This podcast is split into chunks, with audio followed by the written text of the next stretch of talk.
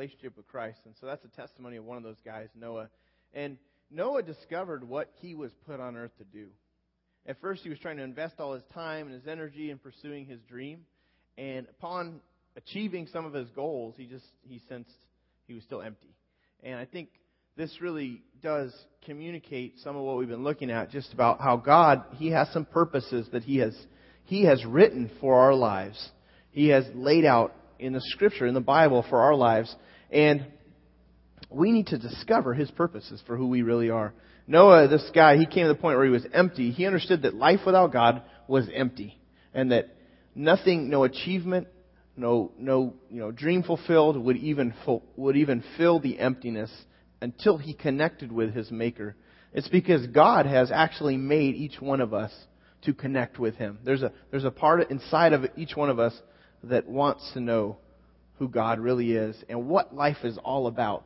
Um, I'm trying to help my children understand this. My oldest is six, and he and I have been just uh, recently begun getting up in the mornings before he goes to school, and while while we're eating bowl cereal together, um, just reading through the Bible. And so I'm reading with him, and it's really, I'm having a great time. Of course, I would enjoy this anyways, but it's just really fun hearing the questions that he asks. And um, we, we read through the scriptures.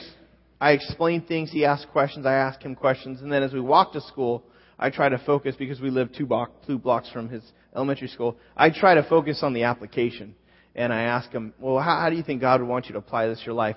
And he cut me off in my in the middle of my question. And he just said, "Dad, why do you read the Bible so much? And why do you read books about the Bible so much?" And then he, and then he thought for a second, and I was thinking as he was asking, and, and he said, "I know it's because you're a pastor, huh?"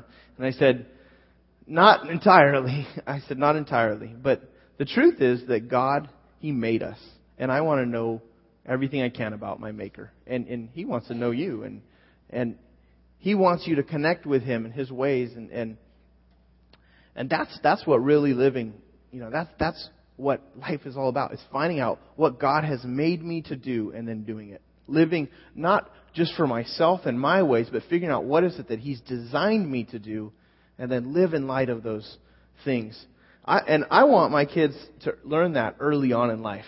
I don't want them to be stumbling around like I was in my life until my you know, college years to where I really decided to firm things up with God, nail things down with Him, and just kind of walked my own path. I want my own, I want my kids to really understand that at an early age and to save themselves some of the stress and pain that I, I experienced.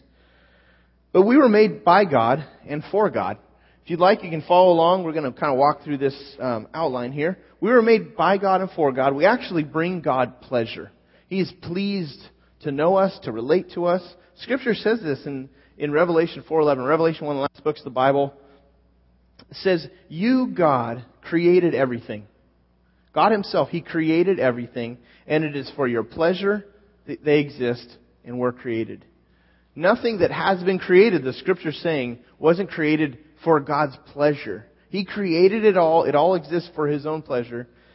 And just as parents delight in their kids, God delights in us. He delights in us because He made us. You know, those of you who are parents, you delight, it delights you, it warms your heart when your kids do something right. They don't even have to do things right. They could just be funny and your, your heart kind of warms up because you see something they're doing and you're like, man, this is just, this is special. They're a part of me in this unique way. And, you know, if your kid gets an award, you know, you're just shining. And it might have been the simplest thing. You know, they, they spelt the letter A correctly and they get an award and you're like, that's my boy. He did it, you know. Or when they learn something new, you know, you're, you're just thrilled to see that accomplishment. Or when they get all dressed up, you know, they're, they're looking really pretty and cute and you're just thinking, you know, that's my little girl, that's my little boy. You know, look at the way he's growing, she's growing. When they get, you know, when they get an out in a T-ball game, I got to experience this for the first time yesterday. Now it's T-ball, you don't keep scoring, there's technically no outs, but my son got like five, six guys out, and it was pretty exciting for me as a parent. and uh, he was the catcher, and so uh, just one inning, I let him play catcher, and and he understood the concept. He was sitting there, and and you know the ball usually gets hit to the shortstop or the pitcher, and so I told the pitcher, well, we were sending everything home, saying, you know, get the ball, field it, and throw it home. And Gabe's ready. So he, the ball's hit and he goes, throw it, throw it, throw it, throw it. and he's waiting for the ball and the ball gets thrown to him and he's tagging guys out and, oh, I was loving it. I was eating it up because I, I was just like, man, that's, that's my son. He's, he's getting guys out. I mean, now we can't cheer too hard because you don't want to make the other kid cry, but, but there's just this pleasure side of seeing him do the game right, you know? And I think when God sees us do our lives the way that He's designed us to do it, when we do what He's made us to do, God's in the same way. He's pleased with us. He's saying, that's my son, that's my daughter. They're living on purpose. They're not just living recklessly. They're not wasting their lives. They're not chasing after empty pursuits or dreams, but they're doing what I've designed them to do. He loves us. God initiated love towards us, and He wants us to love Him back. Look at what it says in Matthew 22, 37 through 38. Jesus was asked, What's the greatest commandment? And He says this He says, Love the Lord your God. This is the first and the greatest commandment. This is the most important thing, He's saying. If, if you want to know what everything is wrapped up in, He says, Love God more than anything. Make it be the first, the most important thing in your life. Don't miss that, He's saying. And so worship is, is loving God. When we, when we love God truly, it's, it's one way of describing that is we worship Him. Worship is knowing and loving Him back. And this is our, our first purpose that we're really looking at here as we look at God's purposes for our life. Some of you are reading a book, Purpose Driven Life, and you're in small groups that are discussing it. And, and I hope that as you're getting into that book, you're really discovering more and more of who you are, how God has made you to be a specific kind of person and to live in a certain way. But this is the first purpose that, that we want to look at is God, my first purpose in life is to worship God. To worship Him. In the Old Testament, the word for worship had to do with a person's position before God. To lay prostrate, to depress themselves, to fall at the face of someone who's royalty. Um, that was the idea of worship in the Old Testament. It was a, it was a positional understanding. And, and the word really, every time it comes up, it describes the, the fact that a, a person lowers themselves before the one that they're praising or that they're giving homage to. And in the New Testament, it has to do with how that worship, the, the, the lowering of oneself, is, is lived out through service. How we worship God through serving Him. So, worship in the New Testament is about serving the master, in a sense. Um, so, imagine you lived in a, in a kingdom and there's a king and you work for the king. Worshipping him meant serving his commands, serving and doing the things that were important to him. So in the Bible, this idea of worship, it really is an all-encompassing idea. It's not just singing. Sometimes we think of worship as uh, going to church and singing.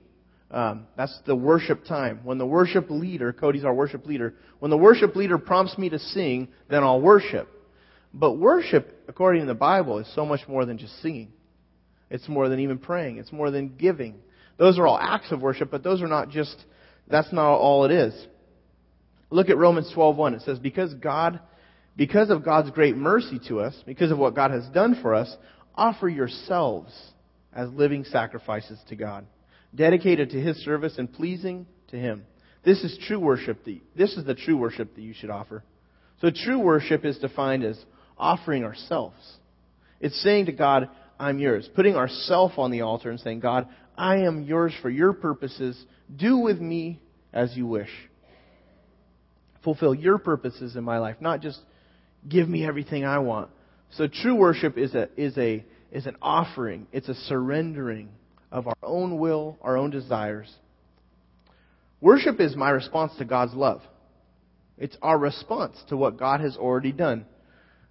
When kids are grateful, it does warm our hearts. And in the same way, when we respond to God's love, it pleases Him. He likes it when we respond to what He's already done. Worship is also giving back. Okay, it's giving back to God. Because what we're doing is we're essentially, when we, when we worship Him, which can happen outside of church, you can worship God at home, you can worship God on a walk, you can worship God in church, you can worship God at work. But worship is giving back because you're saying to Him, God, you are my rightful owner. And I'm giving you back what is rightfully yours. My life, my praise, my very existence. I'm giving it back to you and saying, I'm yours. Jesus said this. This verse, Mark 12:30, sums up this idea of worship. It says, "Love the Lord your God with all your heart, and all your soul, all your mind, and all your strength. This is the idea. Give yourself completely over to God, to surrender to Him. Surrender is an unpopular idea in our society because it implies you're losing. Surrender is the person who gives up to the, he's the criminal who gives up to the cops, right? And he's captured and he, and he has no way out. You know, he's cornered, everyone's got guns on him, on his head, there's SWAT teams all around him, and he finally realizes, okay, I have no other options here. I throw down my guns and I'll surrender. So we don't like the idea of surrender because it implies we've lost. We have been defeated. We're giving up. We're yielding control to a stronger opponent. But this truly is the picture of, of worship, as someone who is saying, I have no other options. I'm throwing down my alternative, my alternative plans. I'm throwing down, you know, everything that my mind conceives I should do in my life, and I'm saying to you, God, I'm yours. I give up. It's a powerful picture to really understand what God is asking of us in worship, to say, I offer myself to you. But God wants this. He wants total and complete surrender. And what that does is it challenges us in our pride because all of us carry around a tremendous amount of pride while we live. We all believe we deserve to get our way in life. Look at this, um, this quote from A.W. Tozer. This is a powerful quote. He says, The reason why many are still troubled, still seeking, still making little forward progress is because they haven't yet come to the end of themselves. We're still trying to give orders and are interfering with God's work within us. And I, I feel like what a great picture of, of a defeated Christian life. If you're trying to connect with God, but yet, and you've responded to Him, but yet you have not come to the end of yourself and your own human reason and your own intellect and your own plans and ideas, then you have not fully surrendered to Him. And I think sometimes we think, well, I've, I, I, I want to trust Christ in, in the way that He has said to trust Him. I want to, I want to believe what He says, but I don't want to let go. I'm going to hold some things close to me in my pocket, and, and I'm, I'm not going to completely surrender. And what happens, as Tozer is saying, is we're still troubled. We're still seeking after some things. We're tr- still trying to find a quick fix, and we're making very little forward progress in doing it. it's because this is the oldest temptation. Pride, when we don't abandon our pride, that's the oldest temptation in the Bible. If you remember in the very first book of the Bible, Adam and Eve, they were tempted by Satan in the Garden of Eden.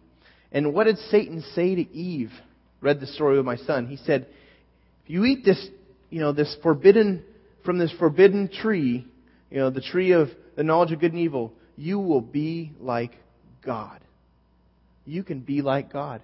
And so this, this is the temptation we all have is we want to call the shots in life. We want to be the one giving orders. And so the idea of surrendering to someone else, to surrender to God, is just not a real popular thought in our, in our day and age.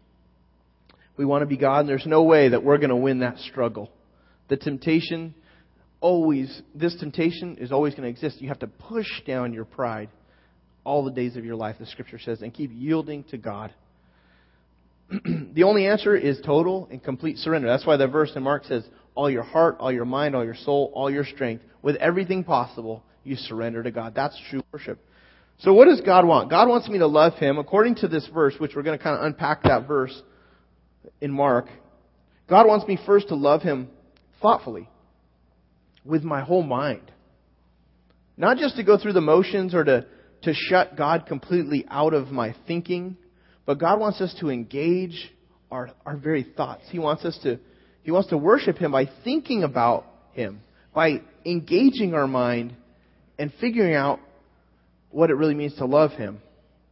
If we're not careful, our love for God can just become some religious ritual, some duty that we just do. And we're all a bunch of robots walking in the same direction, doing the same things we've always done, and never fully engaging our mind in what it is God wants. So we have to be careful of that. Worship is not just this, this thoughtless, ritualistic duty. God wants our thoughts. He wants our whole mind. We're going to look at that. God also wants me to love Him passionately with my heart and soul. He desires worship and love that comes from the very core of my inner being. Now, this is hard for us, for me to get my mind around as a man. Um, passion is something I think I probably you know, lack and in full heart emotion, you know, it's just hard to sometimes muster up a lot of passion and and and and so this is the struggle. I want to look at that. How to how to how to have a passionate because the scripture says, you know, love the Lord your God with all your heart and your soul. That's a passionate love.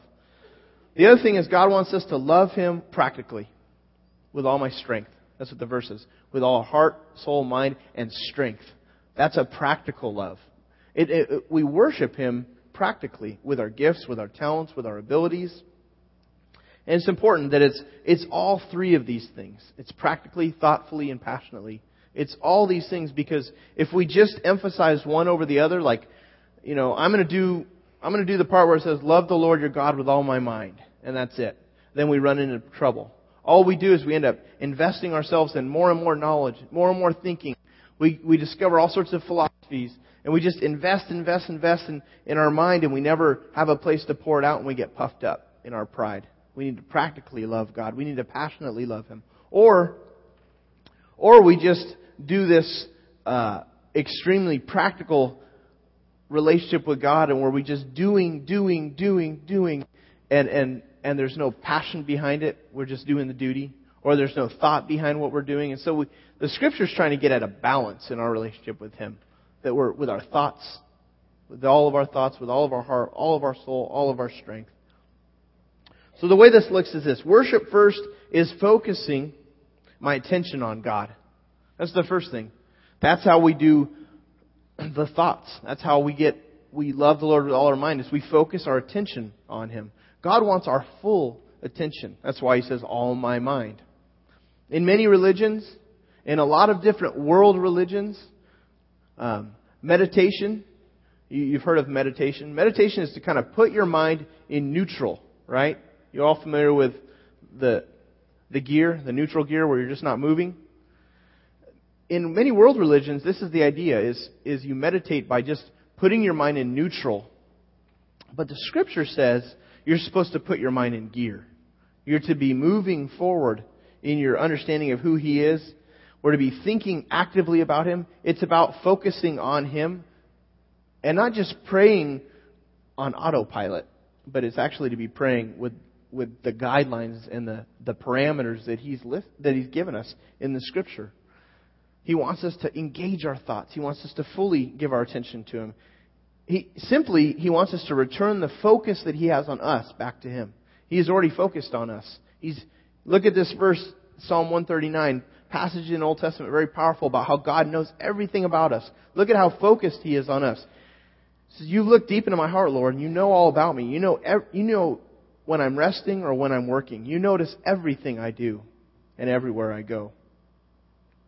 So God's focused on us. He wants to return that same kind of focus back to Him. It's not easy to focus on Him because we're often distracted. There's two things in particular that distract our focus on God. First is just ourselves.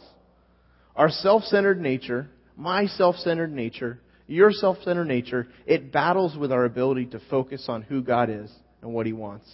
Because we're all born with this, what Scripture calls folly. Hebrew term is eveleth.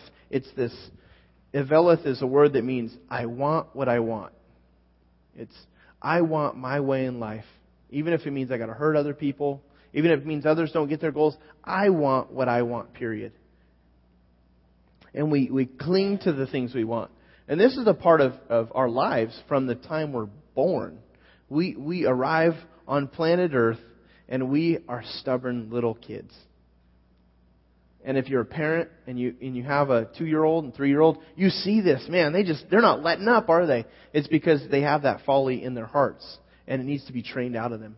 And sometimes our parents don't do the best job of training it out of us. And so we arrive as adult as adults and we still we want what I want. And we lock on our goals. And that stubborn, self centered nature it distracts our focus. We can't fully focus our attention on God because of that.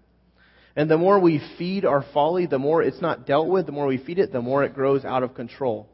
So the only way to get at your folly and to deal with self-centered nature is to consistently um, beat it down and to consistently do not what we want, but to do what God wants. So it, it, it's not a passive, you can't have a passive approach when it comes to focusing on God. You have to take an active approach. Because the folly, if you think about it, if you're in exercise and you're eating right and you're doing everything right, but you still have a little bit of, you know, we'll just use the term flab, and you're like, man, I got this extra flab and I need to, I, I gotta get this flab off. I'm gonna grab my flab here for you all to see. You know, here's, here it is. I can't get this off. Well, it's because I got to consistently tackle that. I have to do some exercise. I've got to eat better. I have to attach to this. I have to, I have to focus on it. The same thing is with our folly. Our folly, if we don't deal with it, it just keeps growing. That stubborn, self-centered nature, it will not go away by just ignoring it. So we have to focus on dealing with the self-centeredness. The other thing is, well, and look at this verse, Romans 8, 7. Focusing on the self. This is from the message, which is a paraphrase of Romans chapter 8. It says, focusing on the self is the opposite of focusing on God. Anyone completely absorbed in self ignores God. If you get too wrapped up in it, you'll just ignore Him altogether. Ending up thinking about more about self than God, that person ignores who God is and what He's doing. See, you can't do both.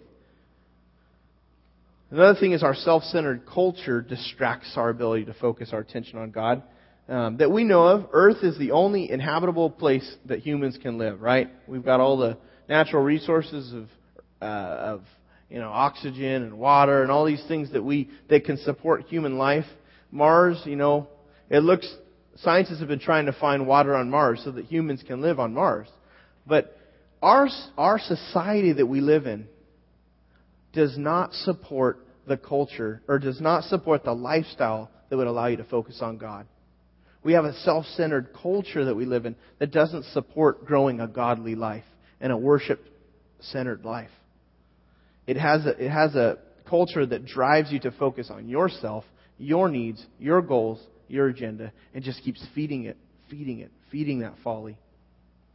And so, because of that, we get sucked into the pull of the world. Look at this verse, Romans 12.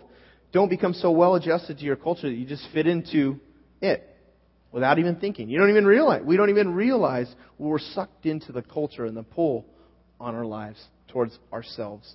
So how do you focus your attention on God? First thing, you spend time daily with Him. Because if we're so caught up in the in the culture that we live in and we don't spend time with God and seeing what his, how His ways are different, there's just very little we can do to um, to combat the ways of the world. So we have to we have to spend time with Him daily. Look at what Jesus said in Matthew six. Here's what I want you to do: find a quiet, secluded place so you won't be tempted to role play before God. So He's saying, don't do it in public because if you do it in public, your your time with me might be to look good before other people. He's saying, so just get away from other people. Find a quiet, secluded place just be there as simply and honestly as you can, man, as you can manage. The focus will shift from you to God, and you will begin to sense His grace. This is really true. If you'll pull back from the busyness of your life and, and, and have some time that's quieted to God, God will speak to you. God will redirect your mind. He'll redirect the self-centeredness that we all battle with. So He wants us to consistently pray. He wants us to consistently get into the Bible. And if you'll do that, God will meet you there. If you ignore regular time with God, then there's almost nothing you can do to battle self centeredness. And to live a life of purpose will almost be impossible. We need God speaking to us on a regular basis. The other thing is talk to God throughout your day. You know, it's important to spend and to carve out some time that you'll spend with Him, but then as you're going about your day to talk to Him, look at Psalm 105 4. It says, Go to the Lord for help and worship Him continually. The scripture says in in Book of Thessalonians, we're to pray continually. We're to have this conversation with God throughout the day. As we're going about our day, as we're, as we're living, as we're working, as we're relating to others, that we also include God in that conversation. So as we go on with our day, you can whisper prayers to God, or you can just redirect your focus towards Him and, and what He wants. And here, here's the benefit. You find in Isaiah 26, 3. If you'll put your trust in Him throughout the day, you will Scripture says, You will keep in perfect peace all who trust in you, all whose thoughts are fixed on you. That's God's promise. That if you'll, if you'll trust in Him, He'll give you the ability to have this peace in your life, even amidst crazy, chaotic times. You might be going through some really heavy things in your life right now. and there's just world might be just going nuts and you're just trying to stay grounded and figure out how to how to survive all this. And I think that's what this verse is getting at that God wants to grant us perfect peace amidst chaos if you will keep trusting in him. And the way to do that is to throughout your day to keep saying, God, I'm going to focus on you. I want to is to just keep talking to him. Say, God, I, I know you know where I'm at in this. And God is somehow able to give you an experience that is called peace. You're familiar with the eye of the storm, the idea where when the hurricane, and you know, we live on the west coast, and so we don't get any hurricanes really. But you know, you we get a maybe a tornado once in a while out here, and but the idea in a tornado or the hurricane is that there's this eye of the storm, right? And when you're in the eye of the storm, what is it? It's peaceful, right? It's calm. But out, if you step outside the eye of the storm, that's where all the damage is done, right? And so when you trust in God, he, he, it's like we're in the eye of the storm. And that He protects us. He watches over us. We recognize that things are swirling on the outside, but we understand that He's still in control and that He's watching over. He loves us. And so focusing on Him is like that. It's like saying to Him, God, keep me right there in, in, in the eye of the, the craziness, the eye of the storm. It's, I mean, none of us want to be in the middle of it or in a storm, but if I'm going to be in a storm, I want to be in the safe part of the storm. Worship is also expressing my affection to God. We're not going to spend too much time on this. But this is where, you know, it says, all my heart, all my soul. Really, we're just returning back to God what He's already done. Scripture says He initiated this. Look at, we love Him, First John says, because He first loved us. God initiated, He started this relationship with us. We don't get to have a relationship with God because of the good things that we've done, but it's because He did the good that we needed. God is also not, He's not an angry tyrant. He's not mad at us trying to demand that we get on track with Him. He wants us first to, and what I mean by angry tyrant is He doesn't want us just to come to Him and cower before Him and say, here God, here's my life, I'm offering it to you, or here's my stuff, and here's my resources, and here's my time, God, don't squash me. He's not an angry tyrant. He wants to know who we really are. He wants to relate to us in a very personal way. Look at this verse in Hosea chapter 6 verse 6. He says, I don't want your sacrifices. I want your love. I don't want your offerings. I want you to know me. See, Israel had come to a point that the people of Israel, God's people, had pretty much ignored who God was and what He said. And so what would happen is they'd get on these spiritual high points in their life. They'd go on this roller coaster ride with God and they'd come to God and they'd say, God, here, here's you know, I'm sorry I've been neglecting you and abandoning you. Here, here I am. And they would present all this stuff to him, offering different things. And he would say, I don't want your stuff. I want you. If you look at uh, Hosea chapter 6, verse 4, it's not on the screen, but he says, God asks this question What can I do with you, Ephraim? What can I do with you, Judah? Your love is like the morning mist, like the early dew that disappears. He's saying, You just, he's saying it, it's, it's, it's gone. He says, you say you love me, but it's like the early morning dew that just, you look outside for a moment, grass is all dew and misty, and then a few minutes later it's all dried up. He says, I can't find your love. That's why he says in Hosea 6 6, I don't want your sacrifices. I don't want your offerings. I just want you. I just want you to know me. This verse is really trying to help us understand that God wants the core of our being. He wants us to have a passionate, a real love for Him. He doesn't want our leftovers in life. He wants our first and our very best. When you get up in the morning, make this your goal to know God and to love Him more. If that's your goal in life, I want to, today, I want to wake up, I want to know Him, and I want to love Him more, then you can't go wrong. Even if your day goes bad, you can still accomplish that goal and say, wow, I pleased God today. That was a good day. I knew Him. I loved Him more and more throughout the day. Look at, that's what this Exodus 34 says. He is a God who's passionate about His relationship with you. God wants to, He wants to relate to us. He doesn't want ritual. He doesn't want duty or obligation. He wants to just, He wants to relate to us in a very, very real way. And one key way to do that is to have gratitude. If, if we have gratitude, if we're grateful to God, it warms, it, it warms His heart to know that we're grateful for the things that He gives us, the things that He provides for us. Romans says, give yourself. So just Give yourselves completely to God since you've been given new life. That's understanding our gratitude. If we're grateful for Him, then we keep offering ourselves back to Him. The last thing is this worship is using my abilities for God. God wants us to use all of our strength, Mark says. All of our strength. Love Him with all of our strength. That is using my abilities. So loving my wife, my kids, doing my chores, cutting the lawn, taking out the trash, washing the dishes, babysitting my kids. It's not really babysitting your kids if you're a dad, by the way. we sometimes mistake that. but, you know, watching my kids, playing with my kids. Whatever we're doing can be an act of worship. It can be a time where we say, God, I love you. I want to know you. And in the midst of this, would you show me more about who you are?